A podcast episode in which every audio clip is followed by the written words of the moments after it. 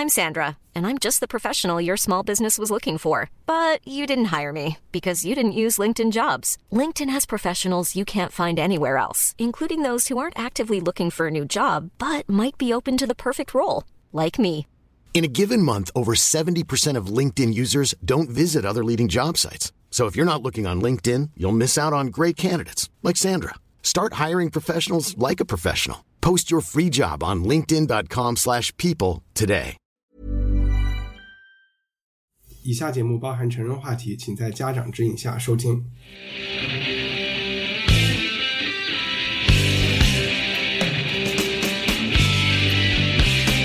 社会主义好，社会主义好，社会主义国家人民地位高，反动派被打欢迎收听文化土豆，我是一潘糯米。自从2011年起，英国讽刺作家查理·布鲁克编写的《黑镜》（Black Mirror） 像一个地下组织一样，暗无声息地吸引着一批忠实的观众粉丝。在奇幻、僵尸和搞笑称霸的电视剧市场上，一个重口味和有点知识分子情怀的低成本英剧，逐渐成为了每年剧迷最期待的另类剧集。和所有成功的英国货一样，它很快被美国人重金收买，从第三季开始加入了 Netflix 帝国。就在去年圣诞和今年元旦之间，《黑镜》第四季六集节目全部上线。相信在过去一个月里，大多数粉丝已经看完。今天和我一起来讨论《黑镜》第四季节目的是新媒体编辑高露颖，高高。我是露西亚，Hello，呃，还有通过电话和我们连线的作家燕礼中，你又去贵阳了是吧对我回老家了。对，？OK，大家好。嗯，大家好。然后二位都是黑镜的粉丝，也非常踊跃的，就是我一提黑镜就想参加今天的讨论。呃，首先我可能要我要道为我的声音道歉，我我得了流感，然后流感还没没有完全好完，所以现在鼻音有点重。那么说起啊、很性感的，对，有磁性的。好，谢谢。其实说起黑镜，我们这一集这一期是我还想提醒大家，是一期剧透的节目，所以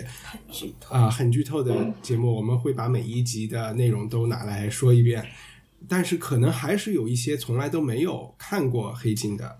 黑镜的朋友，我们怎么简单的跟大家讲一讲黑镜是一个什么样的电视剧？黑镜其实是一个近未来的科幻题材的电视剧，但它更多探讨的是呃技术的进步对人类本身和人类社会会产生哪些负面的影响，或者当然也包括正面的影响。但更多的可能是一些比较深深刻的去探讨科技对于整个人类来说，它到底是正面意义更多还是负面意义更多的这样一个东西。OK，你觉得《黑镜》是一部什么样的剧呢？刚才高露颖说的，你同意吗？对，完全同意。所以，所以有时候在那个讨论黑镜的时候，然后呢，它因为有前三季的这样的，因为我们今天主要讨论四季嘛，有一个现象就说，哎呀，这个戏它很好，但是它不黑镜，所以就就黑镜变成了一个代名词了。对，而且我记得我们就是有一次来来谈论老舍的那个《猫城记》的时候，我们的标题里也有说，《猫城记》感觉是一个非常是一个比《黑镜》还黑镜的作品。这样，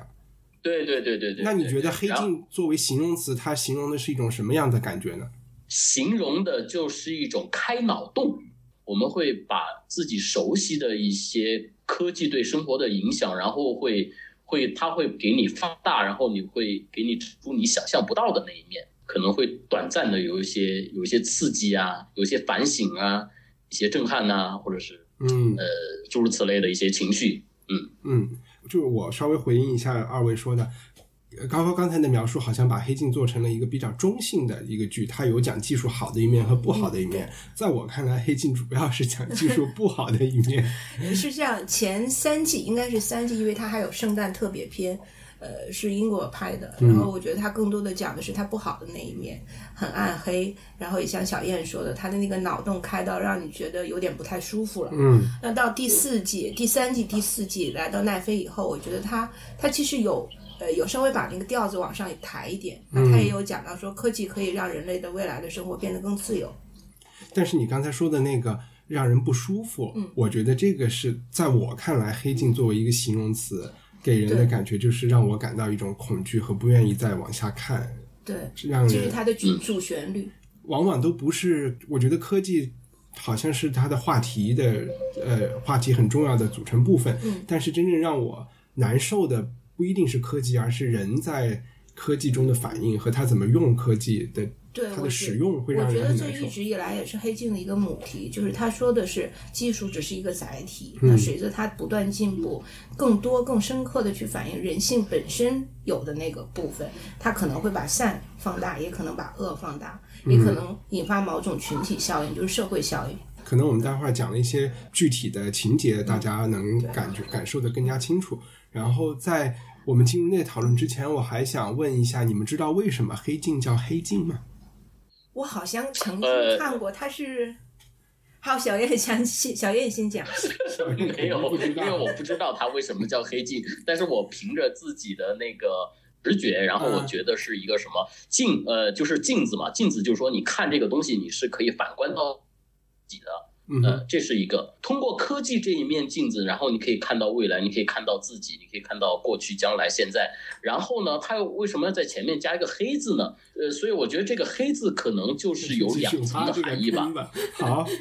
呃呃，对，它可能会有两层的含义，一层呢就是说，比如说这个就是叫做黑科技，对吧？我们可以翻译成黑科技，对吧？就说这个科技其实是带着某种黑暗的力量的。然后另外一个呢，就是说这个黑又可能是一个一个动词，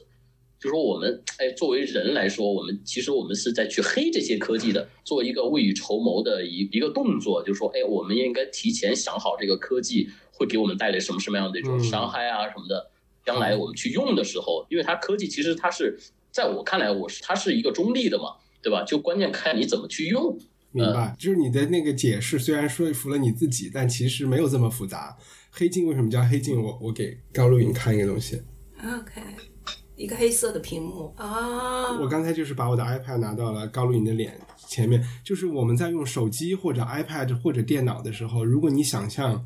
突然断电了，然后嗯你就马上看到自己的脸了你。马上看到了自己的脸。哦，所以它那如果是黑夜呢？你这个没有灯的话，那你还 你还是看不见自己啊，那得有光才能看到自己。虽然是黑屏，好，这样，怎么聊我又啰？了啊。黑镜其实就是想说，这些手机设备，然后人成天都埋着头在那看手机，就像在照一个黑色的镜子一样的嘛。然后肯定也有讲你说的折射出了人性的东西里面，反正它是这意思。Anyway，让我嗯们嗯进入第四季的第四季的这个剧透讨论。我就想开始在讲介绍黑镜的时候，有有一点是漏掉了的，就是说，因为我刚才在想说，我们以什么样的顺序来讨论这个。呃，讨论这个一二三四五六六集节目，其实它是没有顺序的，对吧？然后没有一个必然的观影顺序，这就是黑镜的一个很特殊的最后一集，呃，对，就是说黑镜很特殊的就是它的每一集、每一季和每一集都是独立存在的，对。里边的就一第一集和第二集的故事没有任何关联，然后卡斯嗯，而且而且没有一个也从头到尾的主人公，就各集都有不同的主人公。包括导演也是完全不一样导。对对对，所以只有贯穿这这里面的只有编剧查理·布鲁克这一个人，嗯所以其实大家在看是可以非常有选择性的去看，跳着看的没有关系。所以我们今天在哎哎，那我那我打打岔一句，就是这个所有的这些剧都是一个编剧编的吗？还是说他只是一个监制，他来选一些所就是在拍摄的这四季里面，曾经有一集不是他编，不是他写的，哪一集啊？就是有一集叫《All the History》，什么就是你的，就是讲那个人可以看自己以前做的事，可以倒退、倒回放回去看，然后他和他老婆之间，啊他老婆的前男友，他又怀疑，最后发现他的小孩是他老婆和他哦哦，我记得前男友的那一集，那啊那很悲伤的那一集，有对，点非常恐怖。是嗯那那一集其实是另外另外一个团队写的，但是其他的每一集都是查理·布鲁克写的。嗯，好牛啊！哦，那还那他还挺高产的，然后对，所以就是说写出不一样的。他写这种每一集都是独立的剧，就是每一次都相当于写一个电影重新开始，对吧？嗯他他没有关系，没没错嗯，就但是我发现它其实有一些主题是重复的。是，这这也是，我就在想，今天我们讨论的顺序里面，我们就来看一下，我们三个人有没有办法从我们第四季里，从最拍的最差的和我们最不喜欢的，逐渐聊到我们都觉得是最好的，好吗？那我们先、先问一下，那那挺有意思的。那你们最不喜欢哪一个？我发现就是每一个人他每一个人好像最喜欢的和最不喜欢的都不一样。高露颖，你最不喜欢的是哪一集？鳄鱼 crocodile。然后能稍微简单介绍一下鳄鱼讲的是什么？鳄鱼讲的是一个女人，然后在她年轻的时候，她跟她的男朋友，嗯，因为一次意外的事故撞死了一个人，然后呢，他们俩就把这个人抛尸到大海里面，决定把这件事隐瞒起来。但若干年之后，那个就她的那个男性的伙朋友，因为内心实在太煎熬了，又找到他说，我们还是，呃。去去把这件事情说出来，或者说去慰问那个死者妻子。但这个女人这个时候已经是个非常优秀的建筑师了，她不想破坏自己美好的生活，然后她就失手把这个男性的朋友给打死了。但在这个过程中，又有第二条线，就有一个保险经纪员。他因为要调查一个事故，然后就要去采证每个目击者的对这个事故的记忆是什么样。这里面就引出了一个机器叫记忆提取器，然后他通过这个记忆提取器就找到了这个女主角，然后去想提取她的记忆，去还原当天那个车祸现场是一个什么样子的情况。然后，但这个女人肯定就是不愿意自己的记忆被提取了，但是还是被提取了。然后这个保险员就看到了这个这段记忆，她很恐怖。然后女主角就把这个保险员杀死了，然后。就由此所以引发了其一系列实他是为了掩盖自己的罪行就一个一个的去杀人，对对嗯然后最后也穿帮了的一个，对，最后还是被发现了啊。我是一我其实只仓鼠，我我同意，这个是我最不喜欢的两集之一吧，嗯啊，所以我也可以投这集一票。呃，燕礼中呢？我最不喜欢那个第四集，就是那个绞死 DJ 的那个，啊那个就是、啊对，那个就是一个，那个就是一个披着这个呃高科技外衣的一个爱情故事，特别像中国编剧编出来的。其实那一集在我看来是属于最好的一集，所以、啊 所以我们要专门讨论。所以印证了我印证了我之前我其实觉得最不好的一集是第二集，就是叫《方舟天使》的那一集哦，那个我也不是很喜欢。啊，也不是，啊，对对，你知道你为什么不喜欢吗？就是因为我知道，但你知道？它就是一个伦理剧，它它就特别特别不黑镜。啊但是我其实很矛盾，因为这一集的导演是朱迪福斯特，对啊，是一个非常优秀的女演员，也是一个女性导演。但是我没有想到他出手的作品是这个样子的。OK，那其实我们三个人都能，要不然就先把先聊这一集，貌似这一集是我们三个人都同意不太好的地方。OK，好，叶礼中也不太喜欢，对吧？对，我觉得，哎呀，这个这个还是比较复杂的，特别不黑镜。它讲的是一个教育问题啊什么的，呃，而且它里面的太多 bug 了，特别的不可信，然后跟这个科技没关系了。其实到后面，也未必和科技没有关系。方舟天使讲的是一个妈妈为了保护她的小孩儿，然后呢就给这个小孩装了一个实验性的科技科技，小孩植入了一个芯片，妈妈可以随时通过一个 iPad 看到小孩在看什么样，他眼睛看到什么样的东西，只要他认为是对这个小孩有伤害的东西，他就可以选择屏蔽。打马赛克，对，这个小孩眼睛里看到的就是马赛克，听到的也是马赛克。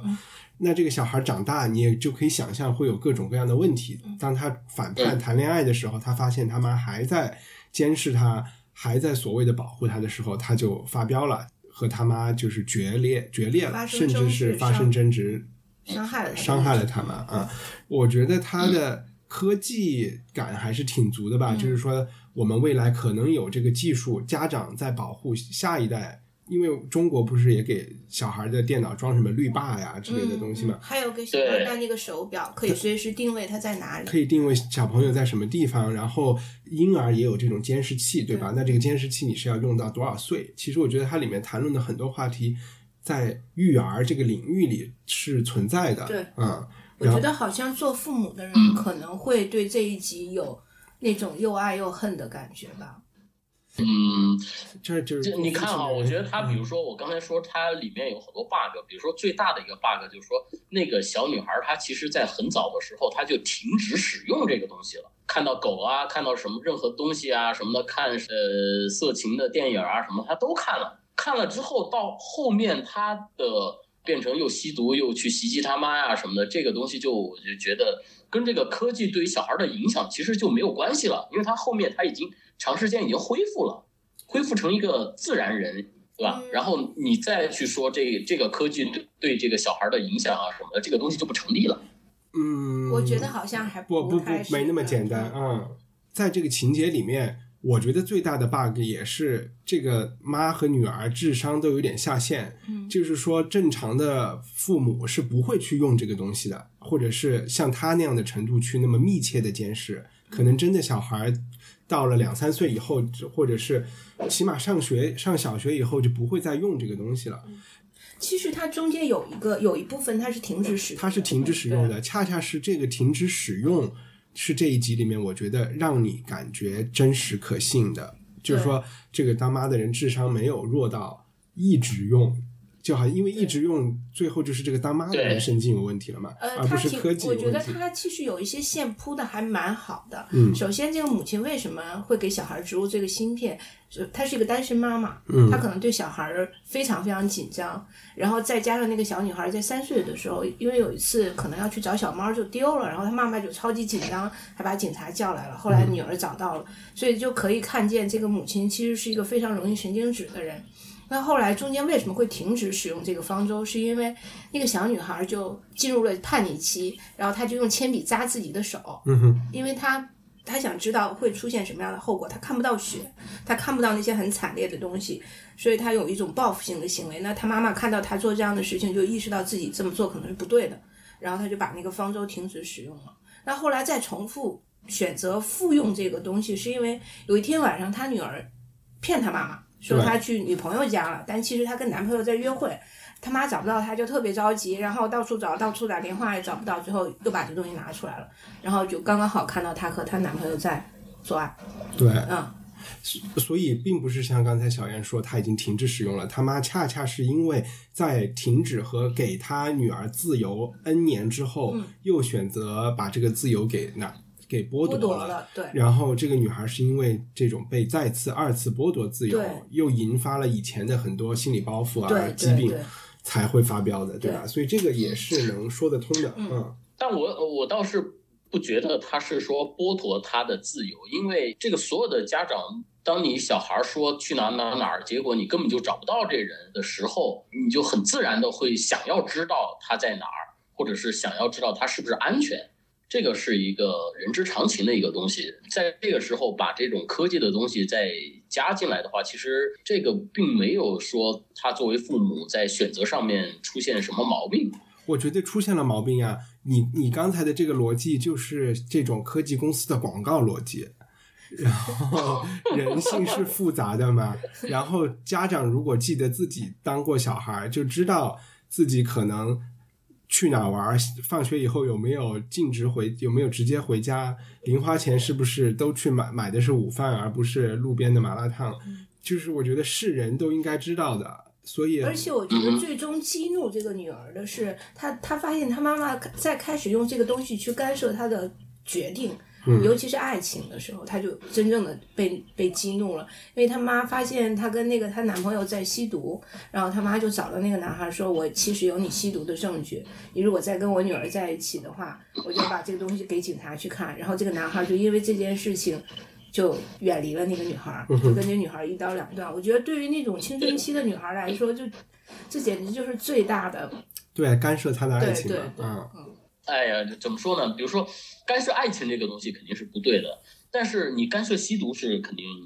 我不知道该怎么理解啊。我还是任何一个父母如果知道自己小孩有这种跟吸毒的人在一起的话，还是会帮助他去去摆脱这个人，而不是说我尊重你的自由，你愿意跟什么样的人交朋友你就去跟谁交朋友啊什么，那就不是亲生的了。但你的意思就是说手段无所谓是吗？只要这个最终的目的是正确的。对你，你你有个你有个底线嘛？你我觉得是有个底线。但这个底线就是他直接都通过他女儿，他直接 hack 进了他女儿的大脑，然后然后就看到了他女儿的视视觉神经就侵犯进去对，了。所以所以这个这个东西，我觉得它好的一个地方就是它能够引起这样的讨论嘛，就是说同样一个东西，那么我们来界定什么样的东西是底线，我们应该管，什么样的东西我们就不应该管，对吧？比如说你十十五岁之后啊，你是不是就成年了？他说他女儿是十五岁嘛，你爱去吸毒也好，爱去杀人也好，爱去干嘛也好，我都不管你了。不是这个意思啊，我觉得你这个太偏激了。我觉得两层吧，第一个是我觉得这个片子不是要讨论能不能吸毒，能不能早恋，这个片子是说这个母亲有两点吧，第一是这个母亲她是通过这种科技手段非常侵犯她女儿隐私的手段在保护，她就是想说这个手段本身太残酷了，嗯，然后，所以我们嗯在保护未成年人的时候，也要考虑到所用的手段，因为还有一个更大的问题，就是说这个女儿自己的呃独立的人格和她自己的隐私，嗯，就是说呃，意志自由，对她的自由的意志这个东西被受伤了以后，是一个更严重的事情。我觉得这是一个很明显的一个点啊。然后一个可能没有那么明显的点，就是说，其实这个妈妈通过这个监视器看到的东西都是片面的。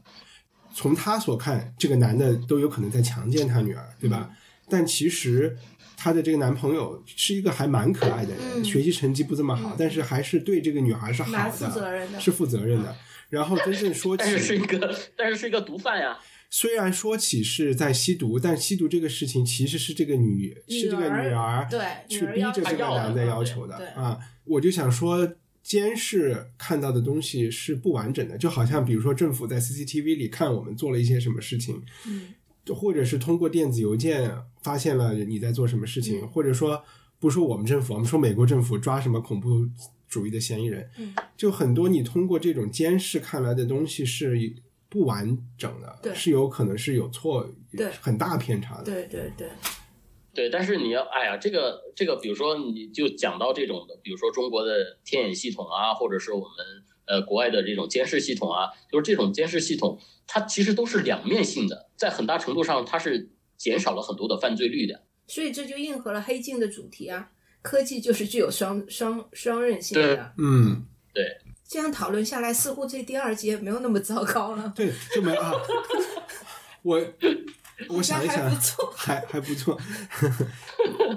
然后刚才我们其实我们就可以把这个再引回到刚才讲的鳄鱼那一集 crocodile，、一个是我们说 CCTV 是一个取证的，嗯。在鳄鱼里面就是说所有目击证人的记忆对，都是法律要求他必须要提供给保险公司或者是警察。我我反而觉得这一集有一个比较大的 bug 啊，是因为鳄鱼是吗？对鳄鱼这一集，因为这个保险经纪，他跟这个女人去提取记忆的时候，他说啊，你这个记忆提取是保密的，我们不会随便给别人看。嗯但是我想，既然科技已经发展到这个地步，我是不是可以对你 say no？就我不把记忆分享给你？啊，他有回答这个问题。这个女，他就说，如果你他可以不分享给保险公司，但是他必须分享给警察。然后哦这个保险公司的女人就知道，因为她在她这个女人在目击当时，她其实在呃，她是在酒店的房间里看见看到楼下嘛，她在房房间里看黄片儿。这个保险经纪就呃调查员就认为，因为他在看黄片儿，所以他可能不想把这件事情弄大，弄到警察局去，所以他可能会就是同意跟直接跟保险的人聊天儿。嗯嗯，我看这一集的时候，我一直在想，如果真的科技发展到这个地步，如果有一天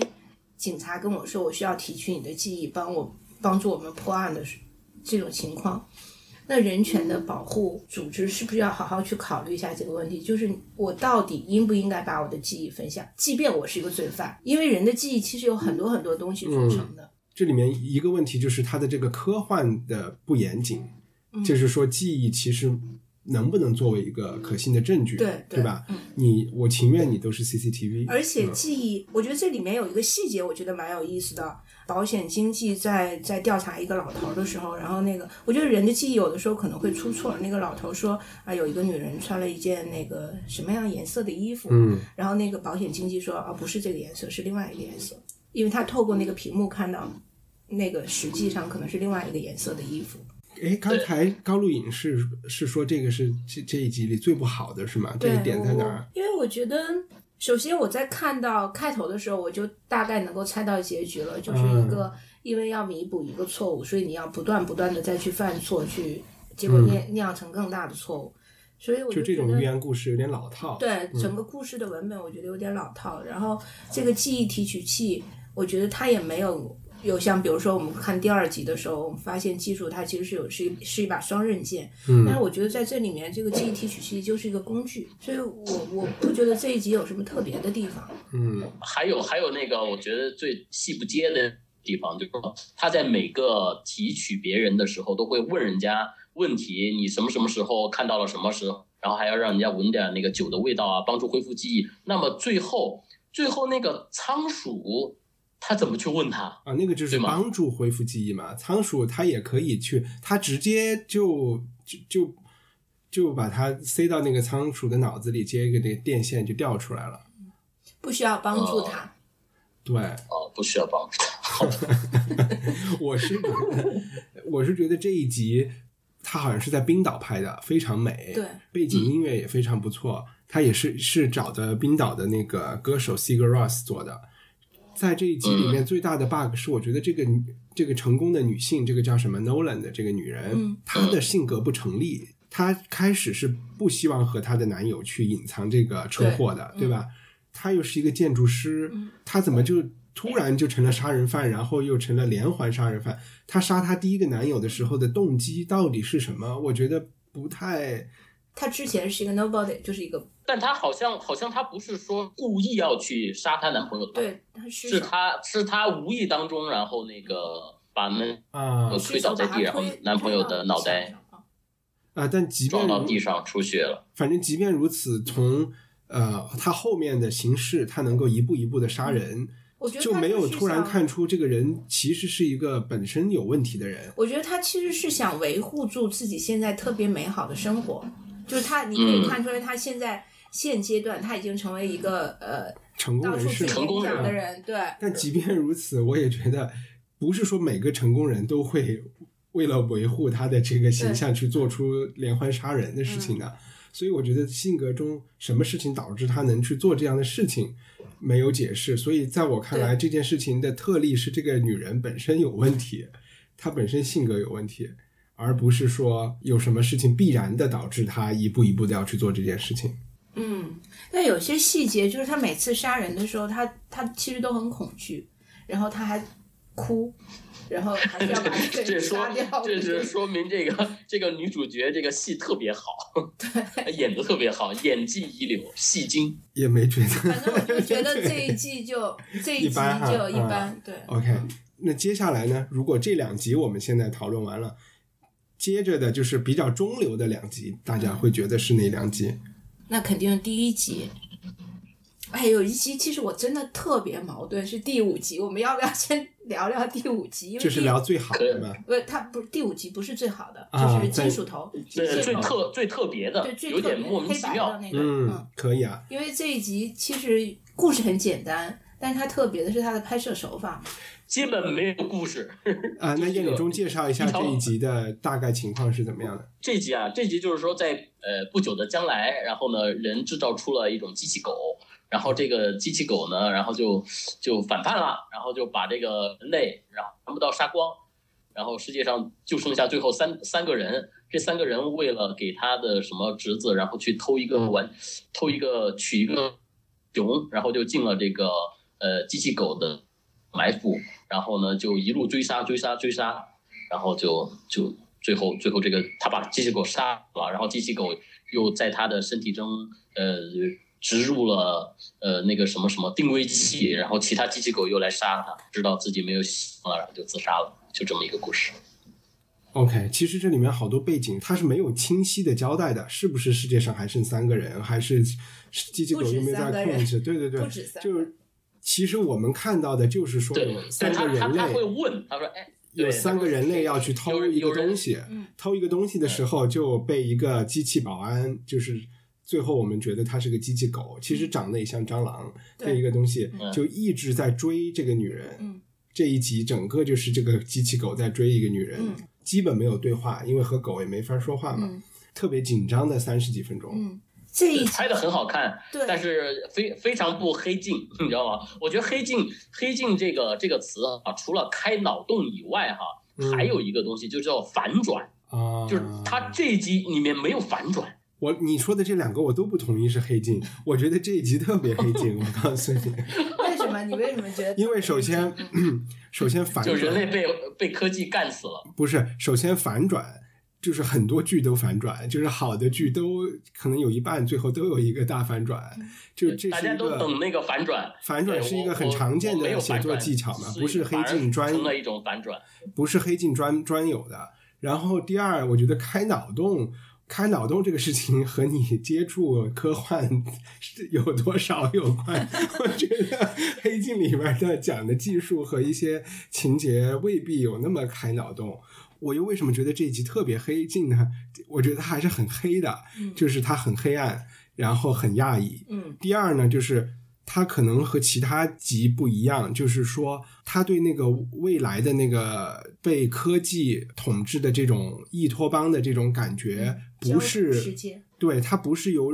语言来告诉你的，它完全是让你来猜测的。就像刚才小燕描述了这么多，世界只剩三个人啊，这些全都是小燕自己理解出来的。因为在这个整个这个这一集，就是金属头这一集里面，你就是看到狗在追人，一切都是你自己猜想出来的。我觉得这种猜想，就是通过这个呃追杀的情节来想象出来未来的那种，其实很丰富的。你可以想象为什么一步一步到了这一个 AI 逐渐控制了人，还是什么？它这些机器狗为什么要去、要去管这个仓库？你就会去脑补很多情节。我觉得脑补出来的这个恐怖情节。是让我觉得它很黑镜，而且它必须是你看黑镜看到了一定数量之后，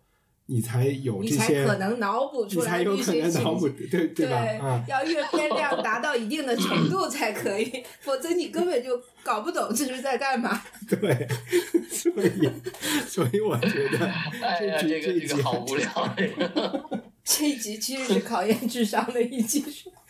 看起来最不考验智商，但其实最考验智商。而且这一集完完了，我们这个 智商 low 到底。没有没。有没有，我们在开玩笑。其实我我我真的觉得这一集我自己其实蛮喜欢的，因为我看完六集之后，这一集的印象最深刻，嗯是因为他那个影像实在太让人觉得压抑。对他的镜头，镜头拍的太好，而且就很希区柯克，人家说。或者大卫林奇吧，你知道这个导演嗯是拍什么的吗？不知道拍《美国众神》的导演。啊啊，对，那就那就很爽。就能够理解为什么会是这样的风格了。而且我觉得这个演员演的很好呀，对，女演员，这个女演员比刚才那个 女演员对，这个这个女演员，那个那个女演员就是戏有点过。对对对对，这个女演员很，就是她整个的都很自然，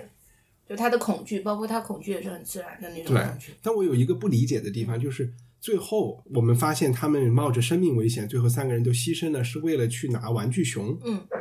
为什么？这个是这个玩具熊，我我猜啊，我自己脑补是跟最后一集有关系的。最后一集你还记得有一个道具，就是一个玩具熊，那个玩具熊有人的意志在里面。对，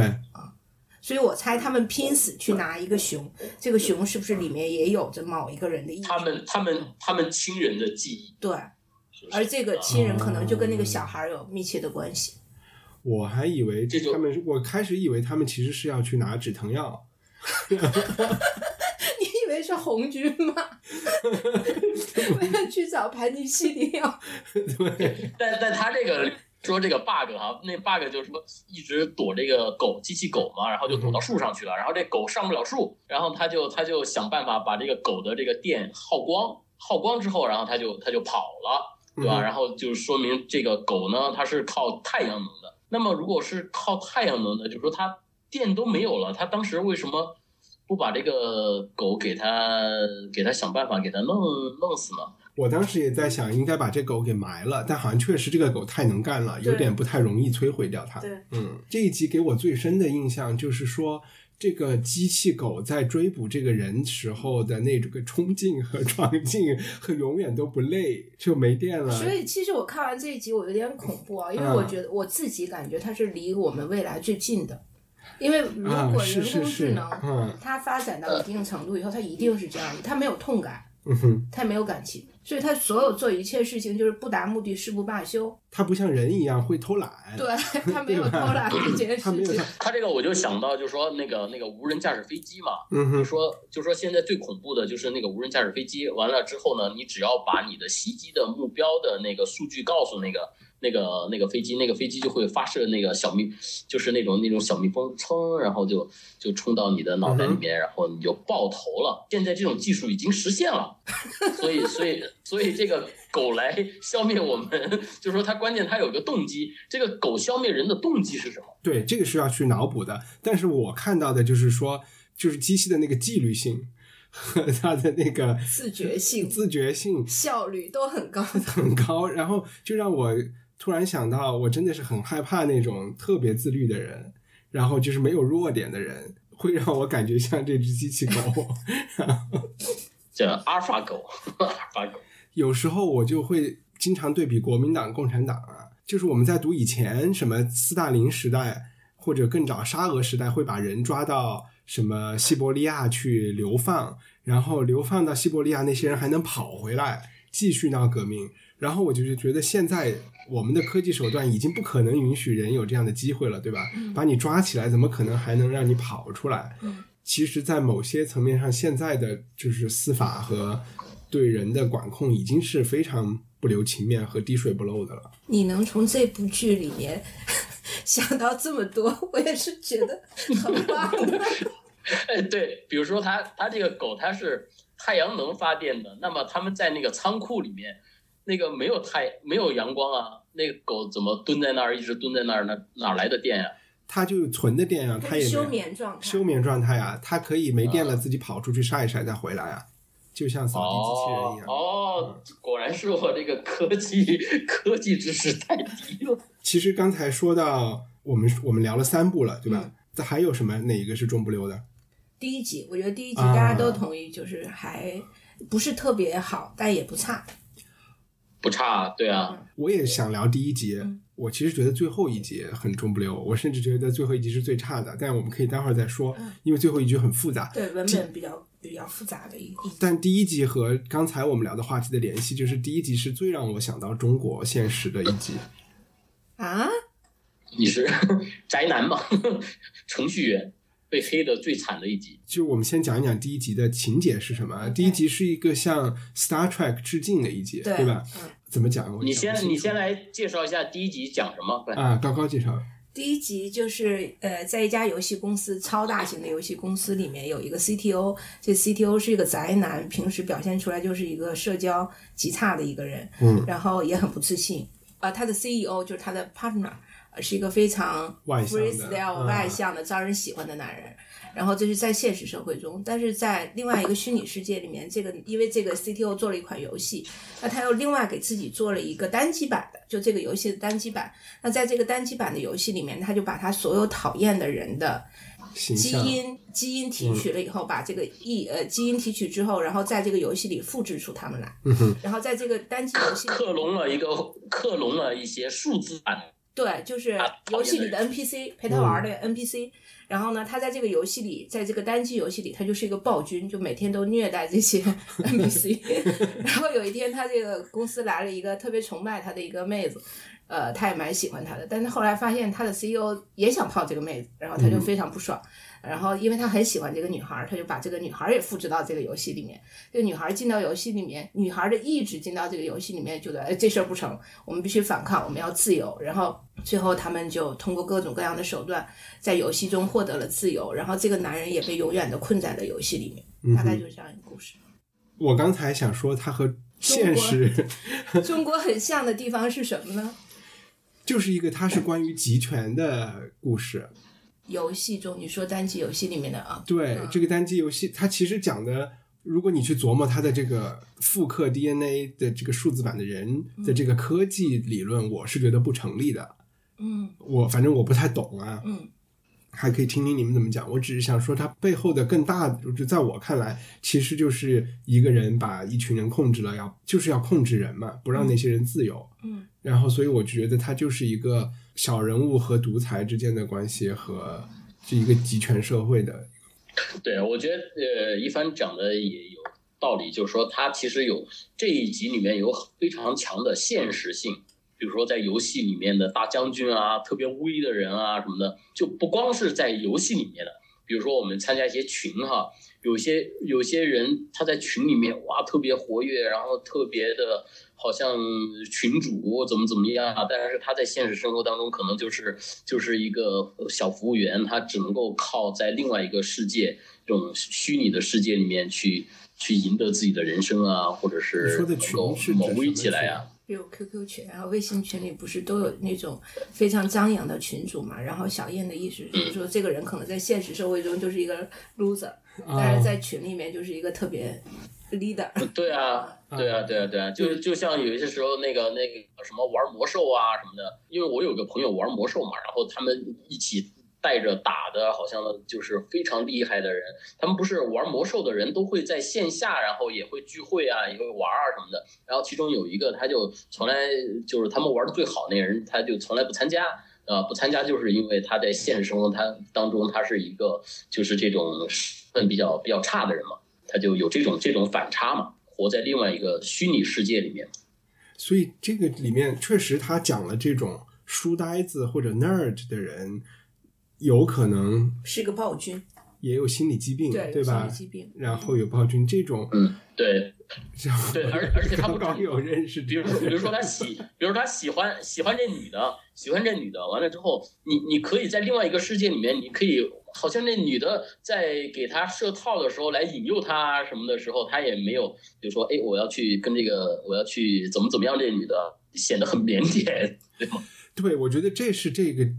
这一集里面另外一个很有意思的点，就是说这个男人在现实生活中他的很多压抑和其实都是和女人打交道上面的问题。嗯，其实也包括有一些、呃，这个公司里其他人对他的歧视。啊，但是这个是谁先谁是先有鸡先有蛋，我们不太清楚。我我觉得这个人是一个特别典型的，在现实社会中是一个受害者，然后他到虚拟世界里面就变成了一个施施虐者的这样的一个角色。对，我想说的是，这个因果对，这个和他跟女人不成功有什么关系？肯定是有很深的关系的，因为在这个游戏中的虚拟世世界里面，所有的人都没有生殖器，对对吧？所以在他创建的这个，其实这是他的乌托邦。对在他的乌托邦里，首先这是一个向他最喜欢的呃动画片致敬的一个以漫画致敬的一个世界，性没有关系而且是一个跟性没有关系的世界，对吧？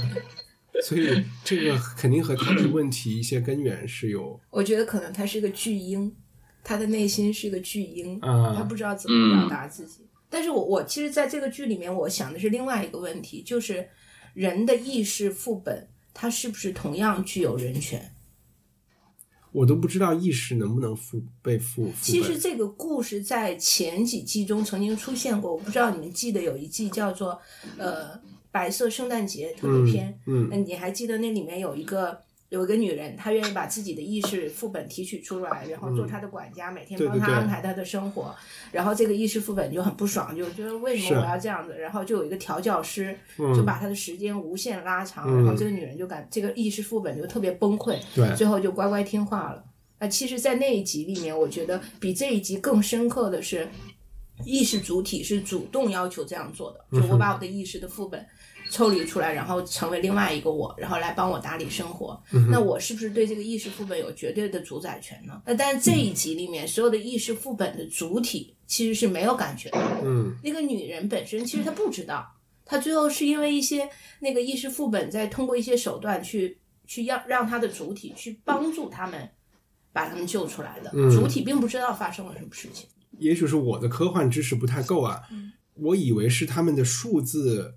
唉，怎么说？我觉得有几种情况，嗯一种情况是之前有一集就是说。互联网和你在现实生活中所有你说过的话、写的邮件，嗯这个东西都可以被大数据处理，嗯然后被加工成为一个和你很相似的人，对然后来和你沟通。我可以用你的语法、你的词汇、你说话的那种语气对来和你的亲人沟通。在你死了之后，就好像你还活着，对，有一集是这样，是这样的。嗯但是这个副本和你是不一样的，它只不是你。对，它是一个模拟的你，对吧？然后在这一集里面，好像他为了把人弄到游戏里，需要提取人的 DNA。对，那 DNA 如果说像我们最近新搞出来的猴子和以前搞出来的羊，嗯这种 DNA 的克隆，它首先是在是在三次元社会世界里做出来的一个东西，嗯它肯定是有它自己的意识的，嗯，啊，觉得你也不拥有对它的那个所有权，所有权，因为你身上的 DNA 也是你爸妈给的呀，嗯对吧？就是我觉得，所以它跟你是没有关系的。嗯但是在这一集里，他是把一个三次元的 DNA 给弄到了一个二次元的嗯虚拟世界虚拟世界里。嗯首先，我觉得这就是我不懂这个科技，我就觉得是个 bug。在二次元里面的复制出来的东西，我觉得它无非只是说和现实生活中的一些人长得像而已。嗯不应该有意识，也不应该有。如果是怎么的话，那我觉得程序员是有版权的。那些人是不是在受苦受难？我觉得跟我一点关系都没有。就比如说你把我复制到一个二次元社会里，嗯对，他就说，就说被被克隆的这些数字信号，其实他在另外的他所主导的那个游戏副本当中，其实所有人都是一个数字信号。数字信号会不会有痛苦？一张照片它会不会有痛苦？如果我们假设我们现在所处的这这个人类世界，其实可能是 God 写的一段代码，我们嗯。每一个人都是程序，那我们每天还在呼吁自己要有权利这样，有权利那样，嗯，那可能在 God 看来，你们就不过是一段程序，对，你们也是一些数字，对。但是你这个是一个细胞数字而已。但是我们在倡导的这些权利，可以让我们生活感觉生活的更好啊。可是那些虚拟游戏里面的人，他们也倡导自己可以更自由的去在游戏里面所以我觉得他们可以以在游戏里去为自己争取权利，对但是我对他们没有责任对，嗯、嗯而且就好像也可能有好多平行宇宙嘛，嗯我可能在好多我在另外一个平行宇宙里，我可能正在被煎熬，嗯我无所谓啊。所以他们就是在游戏里打败了这个暴君，但是最后这个暴君因为进入到一个游戏黑洞里面，他就永远被卡在那儿。然后他又因为把自己关在他自己的房子里，也没有人来他可能救就饿死了对他可能本体对他也没有朋友，他回不来啊。对。对所以这是一个他在他在虚拟世界里面他死亡了，然后在现实现实世界中他本身是一个也死亡了可怜的人，但是他也死亡了。但我一点都不同情他，你有同情他吗？我其实还挺同情他的，因为我真的觉得那个公司里的人对他特别不好，而且我身边有这样的朋友，嗯，就是我我觉得有一些公司 CTO，大家都说 CTO 是这个公司最重要的人，程序员程序员是这个公司最重要的资产，但是他们是不是有真的被那么好的对待呢？然后因为因为公司里面经常有人会笑话程序员，说他们臭啊，说他们不爱洗不爱洗澡啊，有各种各样的怪癖啊，然后笑话他们。然后现实社会中不也有很多人笑话程序员吗？包括你今天在星巴克不还笑话人家程序对员吗？，但是我觉得我，因为我们现现在我在高邮加录音啊，我们在西二旗，然后我就会发现，可能硅谷的程序员和西二旗的程序员是不是挺不一样的？其实是一样的，其实是一样的。一样的。我在硅谷对西二旗的程序员员也是从硅谷回来的。对是一样的。那是别人挣的钱多一点儿，我也不知道，也不一定哈。因为我觉得在中国有大量的程序员在做，在做一些相对来说比较基础和没有那么有 challenge 的事情。其实，在硅谷也是一样，硅谷有啊相当一批程序员就是在写基础的代码，叫他码农，就是他不是那种天才型的程序员，每天也是在那儿写一些我觉得有的没的的东西，嗯，但是他们可能自我感觉会更良好一些吧。对，因为中国有很多程序是抄来抄去的嘛。比如说，我要开发这个游戏或者是一个程序，我其实就是想复制一个，就好像我们旁边的百度，他们其实就是在抄谷歌嘛。那同级别的谷歌的那个程序员肯定就要牛牛一些呗，因为他在也不一定牛一些，他在做也许是更开创性的东西。对，嗯那百度的程序员，百度的程序员们也研制出来了无人驾驶汽车呀，对对对对而且已经上路了，对，嗯，在雄安。对，但这第一集我觉得有一个特别好玩的，就是说他有那个戏中戏嘛，嗯是吧？在他另外一个虚拟世界里面，然后其他人迫于那种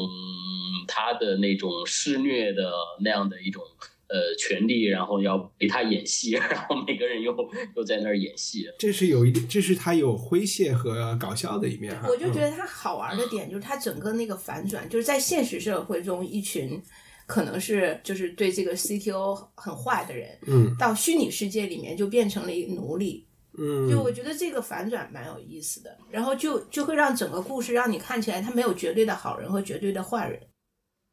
我怎么觉得还是很清楚啊？现实中那些人无非是他们个性不一样，然后他可能没有那么体贴，但是在这个虚拟社会中，很有人很明显是要剥夺其他人的权利。因为在现实生活中，这个男人也有他叫什么 Robert 还是什么，他是他是可以为自己的利益去抗争的呀，是他自己不抗争啊。其实你觉不觉得这个跟现实也很像啊？就有一些人在现实社会中被虐了，然后他就在网上变成了键盘侠去虐别人。哎，这个我完全理解。但是如果两边都仅仅是停留在语言表达上面，我觉得是 OK 的。嗯啊，但如果他在网上是去偷别人的钱，然后去栽赃别人，那就不 OK 了。所以其实你也等于间接承认了，在虚拟世界里面的这些代码也是有人权的，对吗？这些 NPC，数码权在他们自己的社会里，他们可以去搞一套东西，有啊，但因为他们是他们是复制某一个时刻嗯现实社会的人，所以他们就带去了他们对现实社会的很多假设嘛。嗯但是他们也会发现，在那个里面没用的，你哭爹喊娘，没有人理你嘛。你还是要自己革命。对啊，你必须靠自己革命。嗯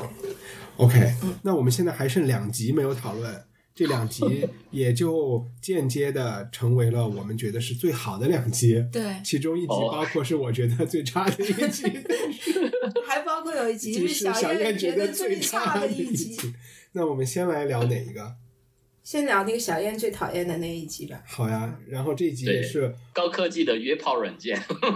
这个一定要让小燕来讲，我很想听听她的理解是什么对你来。介绍一下剧情。嗯，这一集是叫 Hand DJ 杀死 DJ，还是绞死 DJ 嗯啊？也有叫约会城市的，嗯，先介绍一个剧情，在一个大家觉得对于爱情已经不可靠的一个时代，然后我们就去依赖一个系统来帮我们安排。安排什么呢？他安排的目的是一个跟你绝对配对的人跟你厮守一辈子。但是这样的人怎么来找到呢？然后我们就来依靠系统，系统里安排你干嘛干嘛，这是一个前面的一个最大的一个铺垫。它的一个观点呢，就是说你要想到系统个安排，呃不好意思打断一下，系统安排你干嘛干嘛，不是安排你去健身上课，是安排你去和不同的人谈恋爱，通过谈 n 次约会恋爱之后，对再给你一个真爱。对，然后呢，其实呃，其实这个片子它可能是想说，这个真爱到底是什么？它最后这个片子的话，我理解啊，然后告诉大家的就是说，我我们要相信自己，要打破这个规则。我只有打破这个本身的，要反抗这个系统，才算成功的匹配，是形成了一个一个悖论吧。既要依靠这个系统，但是你要打才能够真正的去成功。但因为你的情节没有讲清楚到让人可以理解你这句话什么意思，在这个故事里面，一男一女他们最开始被配对了，但是他们只能在一起几十二个钟头小时，然后他们就分就分开了。后来他们又经过了很多次的配对和别的人谈恋爱，有的是长达一年甚至，但是他们始终都没有忘记对方，但他们也在继续找自己的真爱。然后系统又让他们在一起了。这个时候，他们就真的觉得其他的那些恋爱都很烦，我们的恋爱才是可能真正就是我们是真爱。他们在一起的时候就特别幸福。在这个系统里面，恋人有一个选择，就是两个人如果都同意的话，可以看他们这一段恋爱能持续多长时间。刚才我讲的那十二个小时就是这个意思。当这两这一对人他们又第二次被配对到一起的时候，他们就选择不要看那个时间，因为他们之前的这些短的恋爱，就是发现，当你知道这个恋爱只有一个月或者只有一年，怎么着都会结束的时候，你对他的期待不一样了，你的付出也会不一样。他们这一次就决定，我们就当他是一个会一辈子谈下去的恋爱，他们就过得特别幸福。谁知道有一天，这个男的就手欠，他就去主动的单方面的要求系统告诉他，他和这个女人的恋爱会谈多久。系统就跟他说五个小时，哎，五年。五年，五年，嗯，这个五年，他一知道这个数字以后，心里就有点复杂，也不知道是开心还是不开心。但是系统马上就接着就说，因为你单方面的看了这个时间，你们之间的关系已经发生了变化，我就要重新来给你计算，你们还能在一起，就不是五年了，就一直掉掉掉，最后就发现就只剩二十多个小时，完美的恋情就要结束。那这个男的就特别崩溃，他也不敢跟这个女人说他偷看了这个事情。那一天，他们就这个男的就很古怪，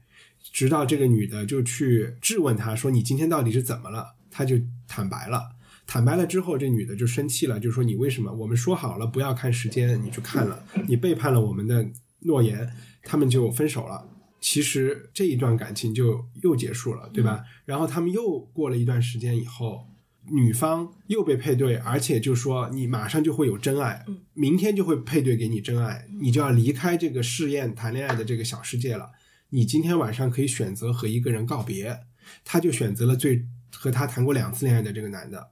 然后他们见面了之后，最后就决定我们不要管第二天给我们的真爱了，我们两个人就去逃离这个乌托邦。但是逃离这个乌托邦是有代价的，就是说所有进来的参与这个活动的人都不能走，就相当于有电击，有有那种保安，他们就主动的去触碰了这个高压电，就是冒着生命危险要逃离。当他们触碰到这个高压电的时候，就顺利通停关止了。就其实他们就是真爱，嗯大概是这个意思，对吧？嗯，后面还有一点小小的，我觉得后面那一部分很重要，啊 非常非常重要。就是当他们逃出这个逃出这个所谓的墙以后，他们发现，在另外一个更大的世界里面有一千对他们，他们嗯一千个他们。然后最后系统给了他一个提示，说经过一千次的试验，你们配对的成功率是百分之九十九点八还是九十八点几？嗯那意味着就是在这一千次试验中，他们最终有百分之九十八次选择了反抗。嗯最后在一起。后来他们两个人在现实生活中见面了，然后两个人遥遥相望。一开始是露出非常会心的微笑，但慢慢那个女孩的微笑就变得有一点点尴尬起来。最后，故事就结尾了。所以这个结尾我从你的描述中也没有太听懂。就我的，它这个结局实际上还是一个开放性的。对，在我的理解里面，我们之前这一集看的所有的故事，都是在现实中的一个约会软件的计算虚拟出来的，对对吧？这个我们同意。对，在现实中他们还没有见面呢，他们是初次约会没有，对，但是这个算法已经算出来，在虚拟世界里他们会突破重围，会在一起。我我我是这样理解的，我觉得这个是呃约会软件有有点像一个游戏，就是它经过一千次试试验，然后让这这两个男女主人公经过重重的磨难，最后让他们彼此相信他们都是对方的真爱。但其实他们也不过是完成系统指定的一些任务而已。那系统最后发现说，在一千次任务里面，他们有九百多次都选择了最后反抗这个系统，嗯然后去追求自己的真爱，去赢得爱情的自由。但是这个女人最后，那是那是不是就九百多次？然后它实际上整个片子只给它呈现次，对，对，是是这吧？而且对我们可以理解为，就是那些呃，在他们俩彼此配对的其他的那那些时间里面，不是他们还跟别的男人和女人约会吗？那些人其实都是 NPC，嗯。都不是真正的人，或者是、或者是玩家，都是系统指派给他们，为了完成他们的任务而已的。嗯。所以我觉得最后那点尴尬是在于这个女人，可能那个女主角突然意识到，哦，所谓她找到的真爱，不过也是游戏或这个系统给他的，让他认为他是他的真爱。我觉得把这个结尾加进去了以后，有一点让这个讨论变得复杂。对，我们可以先抛开这个结尾，就这个虚拟的这个事情，先看这个剧情。燕礼中说特别不喜欢的点是哪儿？整个戏看看完以后哈，我觉得后面我们那些讨论啊什么的，都是我们替他想的一些开的一些脑洞啊，关于真爱什么什么的。但是我在看的过程当中，就从这个剧情的结构上面看，更像一部毛片儿，你知道吗？只不过被剪辑过了的那种毛片儿似的，然后就不断的男的女的男的女的，然后都就感觉还是蛮简单的一个一个剧情似的。你你怎么会看出了毛片的感觉？这个剧里面有大量的在整整个因为他大量的大量的他们在不停的都是在不停的做爱，然后因为他们其实也，比如说他跟每一个配对的配对的那些人，他们没有没有任何交流，他们所有的交流都在床上吭哧吭哧跟那儿干。但他想说的意思就是让你知道，短暂的就是肉体关系中，他们并没有获得真爱啊。是啊，但是他们也一样啊。那他们的这个爱又是从哪儿来的呢？你们还记得他们俩第一次见面？他们幽默感很对像啊，。就是就是因为就是因为他们没有做，所以他们才是真爱。所以这个就是不是就是不是不是是从他们一见面的对话，你就能看出他们两个人的幽默感很相似啊。对，而且这个女人说了一句很重要的话，她说我我呃，好像这个男生说我跟你在一起感觉很安全，那个女人说我觉得你很熟悉，嗯，我们好像以前见过。对，就我觉得他还是有他的爱情观的，他的爱情观甚至相当于就是你刚才有点嘲笑别人没有好意思上床，然后他们才是真爱嘛？我觉得反而是因为他们可能见面的时候，也许是因为没有经验，因为他们刚加入这个游戏，但或许正是因为他们之间有一种特殊的感觉，反而反正他们之间没有那种没有炮友的 chemistry，嗯，对，恰好是这一点证明了他们可能之间有一些更奇妙和更更有意思的关系的可能性。就是在对话里我们能看到，就是他们俩对彼此的笑点是完全可以 get 得到的，对他俩的频率是一样的，对，但是他们可能跟在一个频道上面。对，但是他们可能跟其他的配对对象的时候就 get 不到那个频率，对，所以就觉得非常 boring 很乏味。但他们俩在一起的时候，好像每天可以说很多很多话，然后能够读懂对方眼神啊什么之类的对对对嗯嗯，但也不排除是因为他们之前已经见过九百多次了，所以他们在这一次觉得很熟悉。啊，这倒应该每一次是独立的。可能有意识碎片在，但我反正反正我觉得这个这个戏对那个其他的那些炮友就特别的不公平。嗯，我反我是觉得，因为现在大家用很多就是社交呃约会软件嘛，那比如说，因为我没有上过陌陌啊，比如说像这种约趴平台，他们会能够在上面能够找到真爱吗？我觉得可能跟陌陌不像，倒是有点像那些婚恋网站，就是什么什么、啊，什么一一个花的名字的那个网站，对对对，对，就帮你找到你未来人生中的另一半。因为那个陌陌还是说纯粹是那个约那个的，但那种婚恋网站是为了找到结婚对象的，我觉得跟那个更像。就是说陌陌或者说 Tinder 这样的网站里面，这个电影里想表达的东西，我觉得起码是在美国吧，很多年轻人因为他们就是这种炮友，就是垂手可得，性来的太容易，太容易，然后他的整个二十岁、三十岁都是在频繁的换性伴侣中度过的，就会有一种可能都不太知道该怎么谈恋爱的一种感觉，反而是不知道怎么谈恋爱。这个电影可能是想去来解决，这个问题。从这个上面来看的话，这这一集它其实也有很强的这种现实性哈，因为我有这哪每一集都很现实摄影师的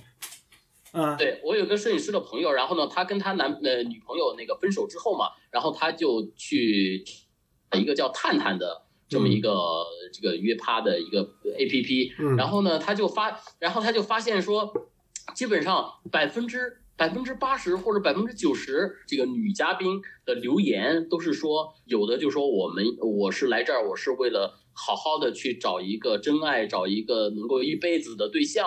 哎，然后你就觉得特别奇怪，就是说，在这样的一个它有专属性的这么一个平台上面，大家表现出来的都是我是我都是来寻找真爱的，这不就是有有一个悖论吗？真正去寻找真爱的人，他在这个平台上其实是对真爱是一种一种破坏性的，因为比如说我我挂在上面了，我每每天会有什么什么上百个人来关注我，我可能会关注上百个人，都变成这样了，你怎么去？我觉得怎么去？我觉得你这里面寻找呢就是用词可能要修改一下。我觉得不应该说找真爱，找真爱这个听着有点傻。我觉得大家这 这个这个戏不就是它的主题就是光 这个对这个戏是在说找真爱，但是探探上没有人会说我是来找真爱的，大家会说我是来找稳定关系的，或者是找婚姻对象的，这种我都我觉得可以理解吧。然后我也没有觉得，就你对探探下的这个判断是说它是一个约炮软件，在实际使用中呃没，大家为什么不不是不是我下的，是我那个朋友，他就对失爱真爱失望了之后，他就觉得我就我就不想付出真爱，太容易伤心了，所以我就在这个这个最著名的这个约炮平台上面，然后我来进行那个什么什么，我来过我快乐的单身生活。对，但也许他抱着这个找错了平他抱着这。个目的去，然后完了之后呢，他又在上面看到都都是一些我觉得就是在道德上面去去被谴责的，他就觉得有点莫名其妙，你知道吗？也许就是他找错人了，或者说这个平台上的用户是这样的。我觉得就是纯约炮的人，还是并不会说挂着羊皮卖狗肉。我也不知道这个话有没有说对，就纯约炮的人应该就会跟你说，就是要一夜情的，不会说我是找结婚对象。有人是骗炮，骗炮，骗炮其实呢是要什么威胁你？就是他打着说我要找结婚对象的但是旗号但是你最后是骗女孩上床的。啊，那这是男的这么说嘛？我说女的这么说，她哦可能就是想约炮的人，他就会说约炮；他想求包养的人，他就会说要求包养。如果在上面说他是想找结婚对象的人，他可能就是想找结婚对象的人。这也不排除有些人他也不知道自己要干嘛，他就是想找一个人先处朋友嘛。对对对对对，啊，或者他就对他这个这个又涉及到真实真实世界的人格和在虚拟世界的人格，它的一种一种逆反。不，这其实涉及到的是你你自己的潜意识和和你自己做的事情之间，你不可能你不明白你为什么是这个要做这个事儿剧里面的男女主角都是为了抱着要找到啊呃。在结婚对象的这个目的去的。它的设定是这是一个相信有这种唯一的和你最匹配的，他的目的嘛，对啊，他目的是为了找能够呃终身的伴侣嘛。他对从一开始的设定就是这样。不好意思，我就对大家的用词特别那个 挑剔。我是觉得在中国，就这里，因为这后后面你的用词是涉及到价值观的假设的，嗯在中国找一个终身伴侣跟找跟真爱不一定有关系，你只要愿意和他终身厮守，嫁鸡随鸡嫁狗随狗也是终身伴侣，是这个意思啊。如果是嫁鸡随鸡嫁狗随狗一辈子，你只要愿只要愿意就行。在这个电影里，大家的设定是。在这个世界上有一个人和你是最匹配的、最对的那个，最对的对，那他是要通过大数据来挖掘这个人，来挖先挖掘你，再挖掘他，再挖掘他，然后再把你们给联系到一起啊。他是有这个假设的，这个假设也是我这一集不太喜欢。我很喜欢这一集，因为我觉得他讨论的话题有意思。我不太喜欢的是他的这个假设，他的这个假设，因为我觉得最后其实是你自己要去付出努力的，嗯，然后你们俩之间的关系是一个像养一个东西一样是培养出来的，就有一部分东西是培养的，嗯。有一部分是天然的，并不是说我给你安排一个，就像结尾一样，我给你算出来这个人是，呃，百分之百和你匹配，反而我觉得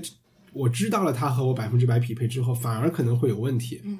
所以这也是那个女主角最后觉得很幻灭的，就是她以为。呃，他们是百分之百，但最后他们发现是因为系统给他们安排了很多嗯机会，让他们彼此成为对方的百分之百。就他们为什么要反抗？因为他们需要通过反抗这种这个行动来证明他们需要自由的爱和真正的爱。嗯但其实他们发现，他们这个所有的反抗都是系统一步步推着他们走到那里的。有吗？但有啊不是他们自由决定的吗？比如说，系统会给你安排不对的人，让你觉得很烦，然后让你去觉得哦，还是原来那个人不错。哦，但你这又涉及到另外一个感觉了，就是说他们在这个系统里的个体的体验是不是真实的，对对，发自内心的，是不是我真的对这个人就是有那种一瞬间，或者是我感觉他们俩是有的呀。但是这种有是不是是不是也是某种外因促成的呢？那如果是这样的话，就和系统没关系了。所有人的就是你对任何事情的反应，你可能都觉得是机械的。所以我猜测是系统一开始就知道这两个人就是就、啊就是想把他们俩配成一对儿，嗯然后就经过这些这些，最后把他们俩弄成了一对儿。啊，这也这也有道理啊。但是我刚才想说的就是，当你从一个当一个系统告诉你这个人是你的真爱的时候，嗯我觉得这会如果是我，我会有逆反心理。对是会有逆反心理，就和那个告诉你你们在一起时间一样。嗯啊，我跟你说一天也不好，跟你说一辈子也不见得是好事儿啊。我觉得那种不确定性和大家都是自由状态下的不确定性，而且我我觉得最对的那个人，其实在不同的时间点里面，可能是不一样的。就是你二十几岁的时候最对的那个人，和你四十几岁最对的那个人，可能是不是一个人？对，嗯，哎，这也挺有意思这。这对这个就涉及到，比如说像中国的，我们说好多人就喜欢去算命、算姻缘。你你这辈子可能有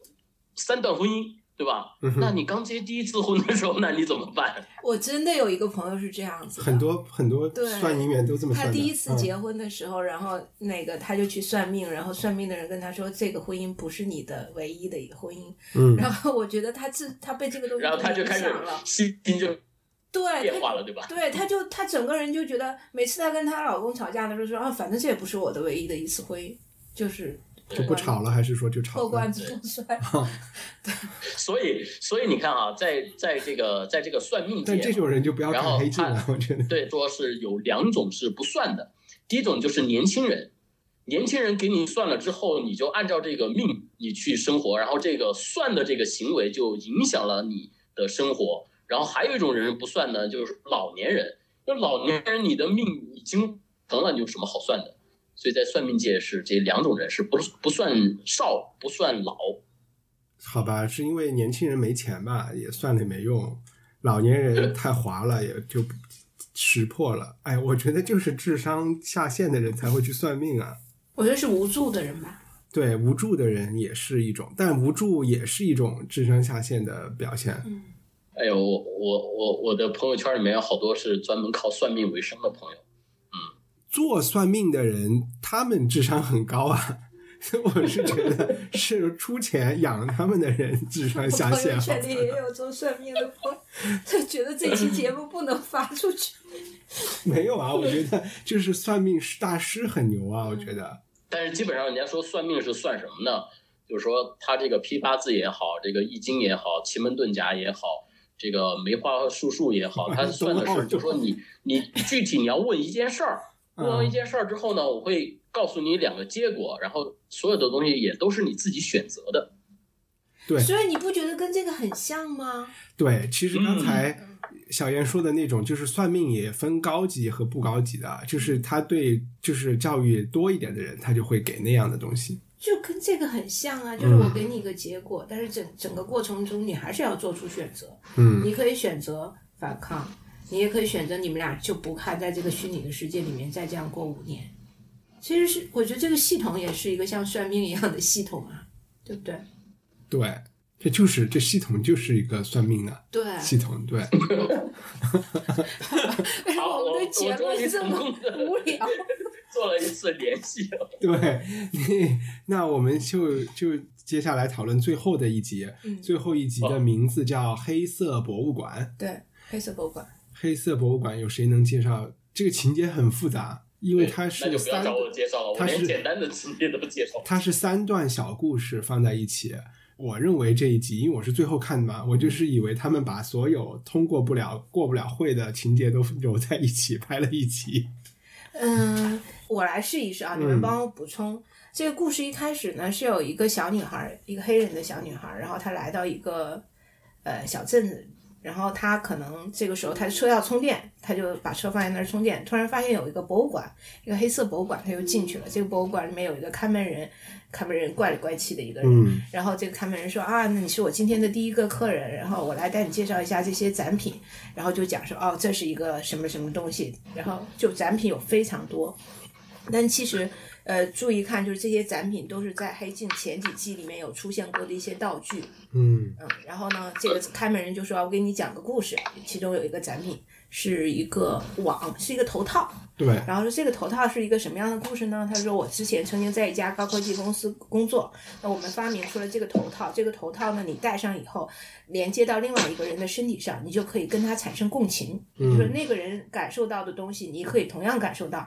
我们就把这个头套给一个医生戴上了，因为他身为一个医生，他要感觉病人的痛苦，才知道怎么去治他。那医生戴因为病人有时候描述不清楚。对嗯他可能比如说有语言障碍啊，或者是小朋友啊，他不知道怎么讲自己的身体不舒服。然后这个医生戴了这个头套以后，的确就对他治病有了非常大的帮助。但是慢慢这个医生就开始对这个头对这个共情或者这个共感产生依赖性疼痛疼痛产生依赖性了，因为他在疼痛的这个过程中能够感受到高潮。嗯哼，然后他就不断的追求这种疼痛，最后演变成他开始自残，嗯然后后来当自残他也也达到不了他那个高潮的那个爽的级别以后，他开始去伤害别人，嗯然后他找到了一个流浪汉，把这个头套把这个连接到流浪汉身上，就然后对他进行肢解，嗯非常血腥。这是第一个故事。第二个故事呢，啊，他们又看到一个展品，是一个熊，是一个小熊猴子，是个小猴子吧？小猴子。对，一个玩偶。那这个故事是讲有一个女人，然后她遭遇了车祸，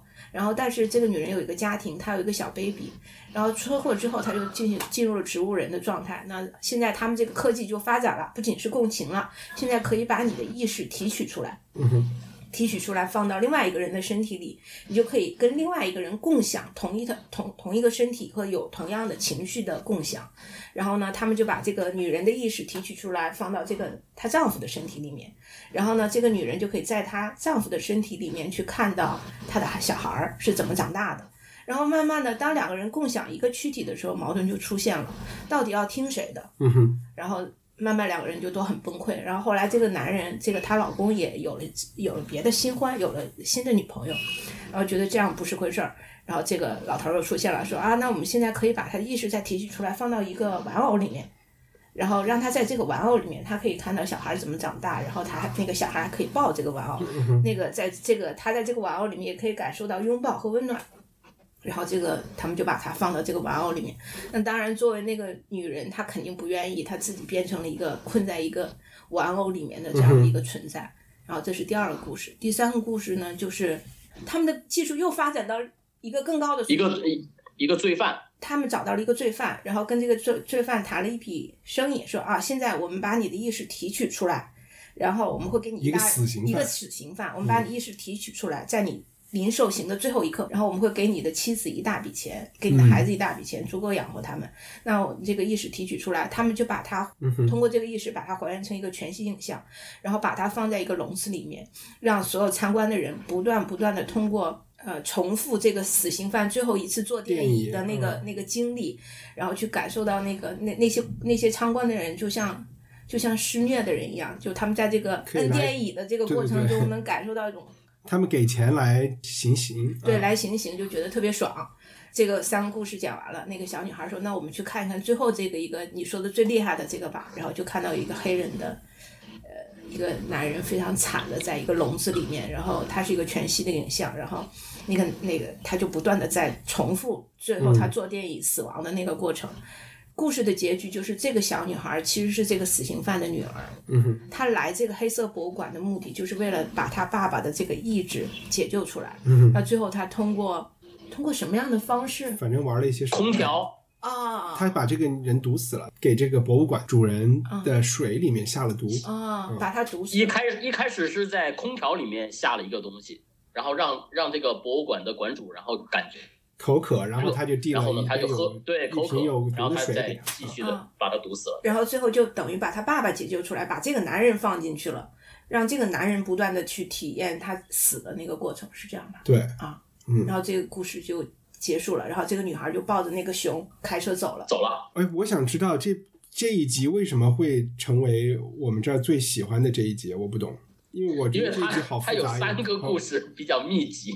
首先，整个气氛我就不喜欢，但我觉得这是他的卖点，就有点像史蒂芬金小说里面，就这个人长得有点像一个那种小丑一样的一个，反正给人那种不舒服、压抑的感觉。他那个博物馆听着，你也不要想象是什么故宫、卢浮宫，就是一黑暗个就是一个黑暗的博物馆，就是一个那种 N 线城市的一个小博物馆。我觉得嗯你你看他这个就是说，我觉得就是说鬼屋他一样的这个最后的这一集黑色博物馆其实就是一个黑镜博物馆。啊、有可能，对但就纯粹从故事上来说，这三个发明，反正我觉得医生那个还有点意思。所以你看他那个博物馆里面展出的东西，呃要么就是其他集里面都有的一些道具和故事，还有那个网友在说，有一些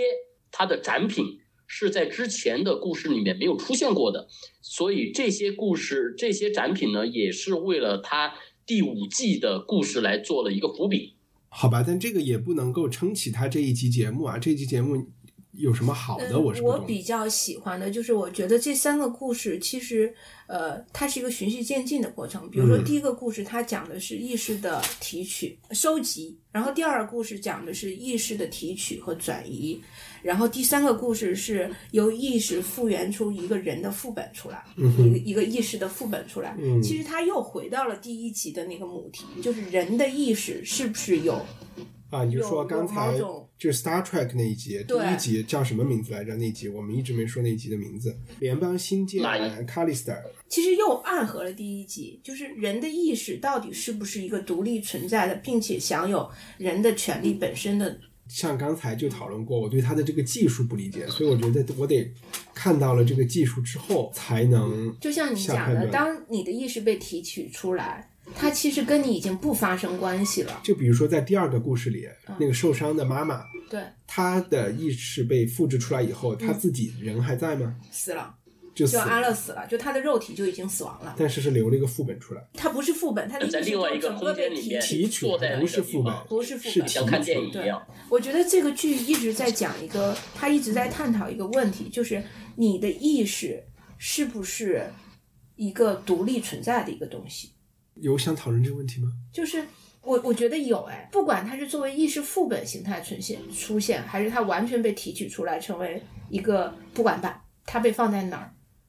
它是不是一个独立的个体？但当我们都不知道意志和是什么东西的时候，就没法讨论这个问题。对，嗯就包括说第一集里面，他提取他的 DNA，然后他的意志，然后就出来了。DNA 这个东西能够有记忆吗？对，所以我就觉得，在我们不知道它真正是个什么东西的时候，没法聊。就举个例子，在照片刚发明的时候，嗯就是欧洲人带着摄像机、照相机去拍什么南美的部落，嗯，那些人对照相机是恐惧的，对照片也是恐惧的。把自己的灵魂不光是南美啊，就是清清朝也会对吧？就他们觉得这是自己丢丢丢了魂了嘛。丢了魂了，就有和这个相似的地方，嗯但我们知道完全不是这么一回事儿嘛。然后，所以我觉得这是黑镜发展到第四季，哦其实我觉得现实中还有很多话题可以做，嗯但是他们去讨论了。一些还不成熟，他们自己其实还没有想太清楚应该怎么讨论的问题。就其实我们上一集聊过，就之前的黑镜，他聊的很多是泛社会性话题，嗯但是到这一季里面，你会发现它更多的是聚焦于一个个体嗯性的存在了，就它泛社会性话题的东西就不是那么多了，它更多的是你个体的一个感受是什么样子的。就比如说嗯第一集，我觉得它里面讲的那个 nerd 书呆子的这种现象，嗯。被压抑和嗯。在虚拟世界中被有暴力倾向，嗯。这个是一个泛社会性现象，我觉得是有意思的。但是他在里面讨论的，足够深刻，我就说他的另外一层，嗯就是说这个东西是怎么复制进去的呀？那些人在里面有没有权利啊？这个话题对我来说，我就觉得嗯。我就没法讨论。我也觉得，因为明白的太少，他也没那么严谨的科学被呃支持。嗯。嗯嗯嗯。但是黑镜一直以来，它的那个科技组成都不是有特别严谨的啊，支撑的，因为所以意识一直不能朝科技的可行性和科技的 bug 上面来去对黑镜进行一个讨论。我觉得它不是一个讨论科技的剧集，它更多的是考讨论人本身的一个剧集，就是人性的一个剧集。就是它是一个讲我们对手机和对嗯对互联网网的依赖、对。过度依赖之后，对对。会造成的一些负面的事情对。啊，就停留在这个层面，我其觉得实你看。这一集里面，它尤其是讨论社交网络或者是互联网很少，嗯，除了第四集，第四集也不算，第四集是哪一个？就是那个谈恋爱的那一集，啊？那个也不算，对，它其实没有讨算论那那集算一点点，对。对，但是你看他之前的几季，其实多多少少都有都是有一些，对，跟每个人都有关系的。好呗。那那最后这一集能算是最好的吗？也不算。我我还有一个问题嗯想问你两位啊，你们在看这整个六集的时候，有没有发现它跟之前的几季有一些最大的不同，或者是你们也觉不觉得其中有一些东西让你们觉得好像他到了美国以后变得，尤其是在今年变得有点不太一样。嗯，对，这个也是，就是说之前都是英国人拍的，现在不是有一个公司把它买了吗？或者是合拍了之后，就更倾向于美剧。美剧的就是那种强调那个故事性更胜于说之前的所谓的这个黑镜给我们的那种那种标签式的那种对于科技那种讨论或者是那样的东西。但是其实它第三季也已经转到奈飞手里面去制作了，就 Netflix。嗯，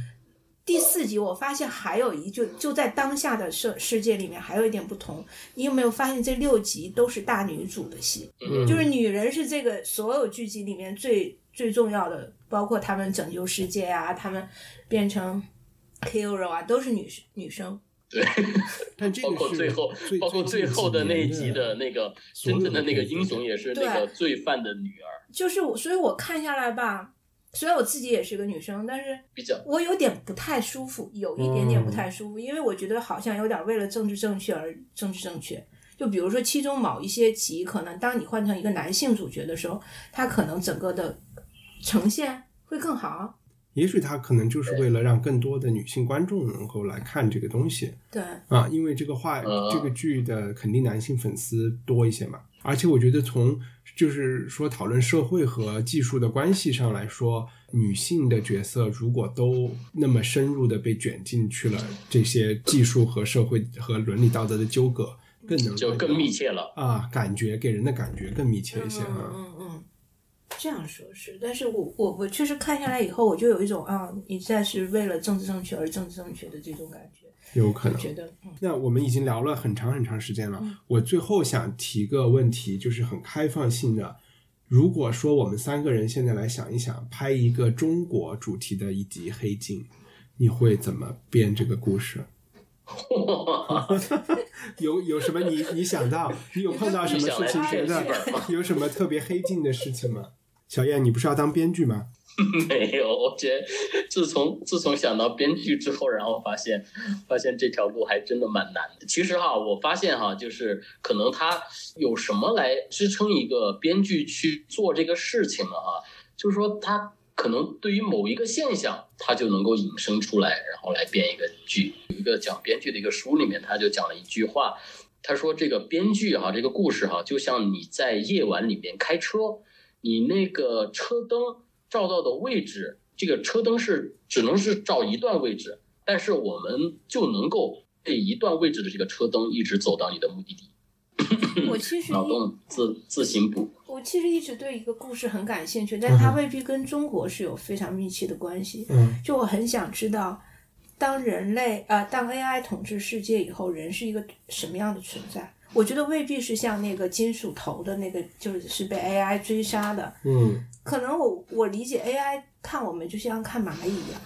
就是你存在在那儿，嗯对他们不产生影响，或者他就把你当成他的宠物。我一直都 幻想，就是 AI 统治世界以后，他们可能会先有一批人类就自然被淘汰了，然后另外留下来的一批人类就成为 AI 的宠物，就像猫猫狗狗一样，然后 AI 养着我们就是为了好玩的。，OK，嗯，所以我我一直想，就这个故事是不是存在或者成立？呃，我倒是觉得，就是说我倒是想那个日本啊，说这个日本的现在的这些年轻人啊什么的，他们也不结婚，也不生小孩儿，然后甚至现在连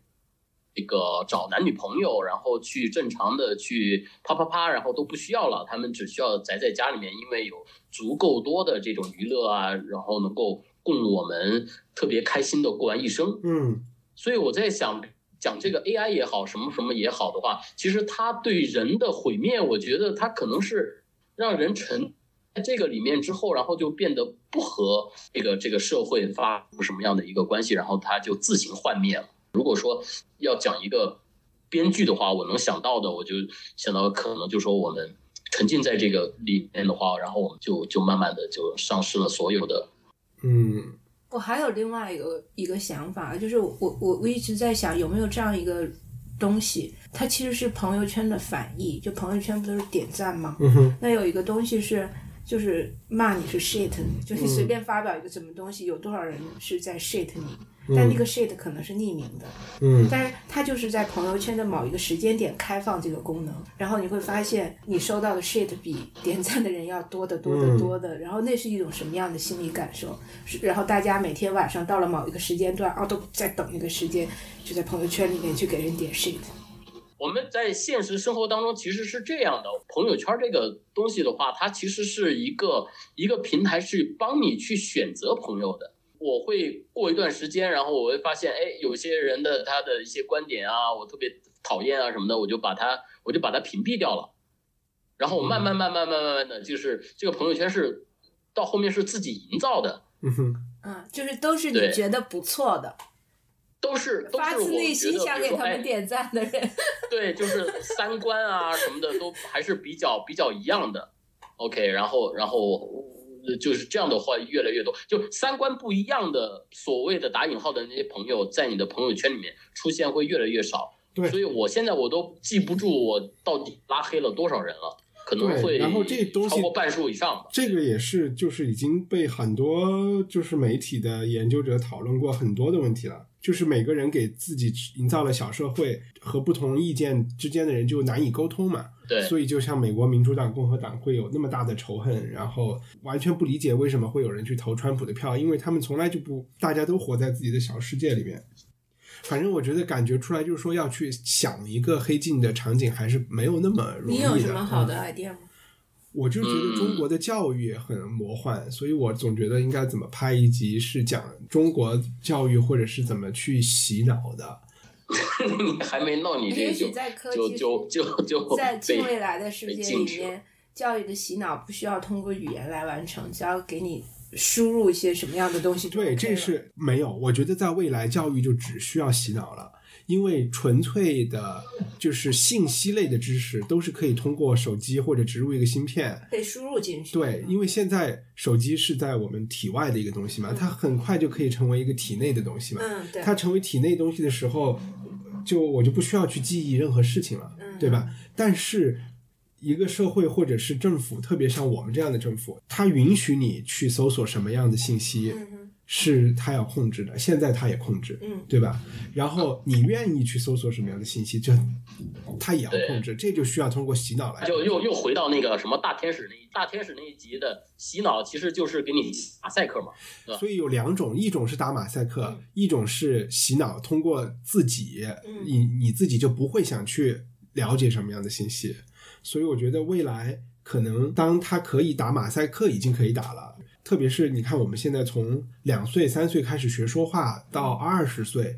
其实都是在做一些以后技术可以解决的问题，就是要去记忆一些事情嘛。嗯嗯还有一步就是它不能完全操作你大脑的时候，人还就是科技还没有到那一步的时候，嗯教育需要做的事情就是真正就是去洗脑。就是让你去辨别你被你输输入到你脑子里的哪些东西是好的，哪些东西是坏的，而这个好坏是由他们来决定的，是这个意思吗？就比如说比如说人工智能最伟大的地方，所有输入给人工智能的数据，在他看来是没有好坏之分的。嗯，那他只是要通过一道运算机制把这些数据吸收起进来，然后他有自己的运算逻辑。但是人脑是，如果我们把人脑想象成一个人人工智能，你每天被输入大量的数据，人会本能的去判断说，哦，哪些东西是好的，哪些东西是坏的，哪些东西是错的，哪些东西是对的，对，洗脑就是一个三观的塑造。对啊、以后的教育就是告诉你什么是错的，的什么是对的，什么是好的，什么是坏的。对。其实现在的教育也是，就所有的社会沟通都是在都是在调整一个三观嘛。但以后可能这方面就更重要，因为大家不太需要去记忆了。因为那些东西就在你心脑子。心中无马。对，我我以前好像看过一本科幻小说啊，那个小说说的特别有意思，就是一个外星人，然后说地球的人类说你们是最奇怪的，就是一个很低等的一个嗯生物体，因为你们对知识的获取还是通过口口相传的方式来获取的。嗯，呃，在高等的生物体中，我们早就不通过这样的方式了，但是你们却有着我们没有的一些东西，比如说爱，比嗯如说恨。这些东西是他们没有的东西，嗯就是那种非逻辑性的东西是他们没有，所以那个其实不等于也是洗脑吗？你说爱是不是一种洗脑？我觉得也是一种洗脑。你爱一个人，我知道。那你说的是另外一种洗脑的意思。嗯，因爱之名，对吧？比如说那个妈妈和女儿的那那那一集，就是对因爱之名，然后来来完成的一一集。我觉得那一集就是那妈心理有问题。我我们进入今天的推荐环节吧，我们推荐一些什么东西？嗯，我先来吧。好啊，嗯，我想推荐的是，其实跟黑镜有一点关系又不太一样的另外一部剧，叫《九号密室》。啊，它现在应该已经拍到第四季了，嗯它是英国 BBC 推出的一个剧集，然后它的结构也是独立的迷你剧，大概一季有六集左右，每一集都是独立的故事，然后但是它的演员班底都是一套固定的班底。呃人物就是他们扮演的人物是不一样的，但它跟黑镜最大的不同，黑镜讲的是科技对人类的影响，这个故事讲的就是人性本身的善和恶和各种复杂的存在。因为你能想象出来，英剧最爱探讨的那一系列的话题，跟宗教有关系，可能跟性的有关系，跟人伦有关系。然后它每一集可能只有二十分钟或到三十分钟，很短很短，但它都会有一个巨大的反转，让你看到人性里面最复杂的那一面。嗯，然后演员的表演有资有资源吗有，在人人视频上就可以看到。OK，？OK，好的。小燕有推荐吗？说到这个这个编剧啊什么什么的，然后我最近在看一本书，我就想推荐给大家这本书，叫做《情》，它的书名就叫《情节情节》。通过人物悬念与冲突赋予故事生命力，这是副标题啊。人民大学出版社出的，这个作家叫做诺亚·鲁克曼。就是你看完这个之后，你会在看这个这些电影啊什么的时候，你就知道有一些情节为什么他要这么来铺排，有一些能够帮助你在看电影上面能够理论化一点的一本书吧。哦，好吧，那以后意思是我们在文化土豆中可以期待小燕更理论化的来评价电影。对，像呃，假装是一个那个业内人士。我觉得咱们千万不要走那个路数，因为我们怎么理论也没有别人更有理论的，我们还是只能瞎聊。那我沿着小燕这个再说，嗯还有一本书叫《救猫咪》，嗯救是拯救的救，然后嗯猫咪也是一个电影编剧的一个宝典型的丛书。就据说你看了这本书，你就能够了解好莱坞编剧的那些套路是什么样子啊，在什么时间点应该出现一个什么样的东西。嗯哼，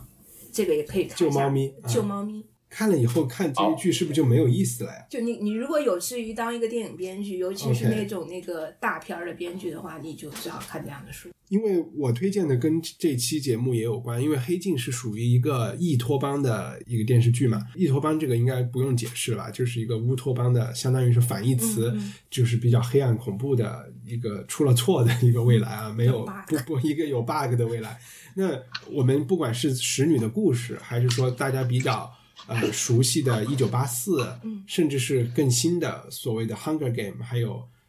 还有最近的这种叫什么杀鸡还是吃鸡游戏？新的那电子游戏叫什么？绝地求生，啊，对对对，什么什么养青蛙吗？不是。哎，不是，我就说这些都是异托邦主题的，但是在现代的文学里面，异托邦主题的鼻祖不是一九八四，也不是新勇敢的新世界，而是一九二零年还是二二年，一个俄罗斯作家叫扎米亚金写的一本叫《我们》的书。这本书很薄，呃，《勇敢的新世界》和《一九八四》其实都是受了这本书的启发写来写的。这本书有中译本，而且它是是苏联禁止的第一本书，也就是说，我们的这个现代的二十世纪这个审查社会被审查的第一本书。这本书里面描写的一个独裁的社会，一个有一千年的叫 One State 的这个国家，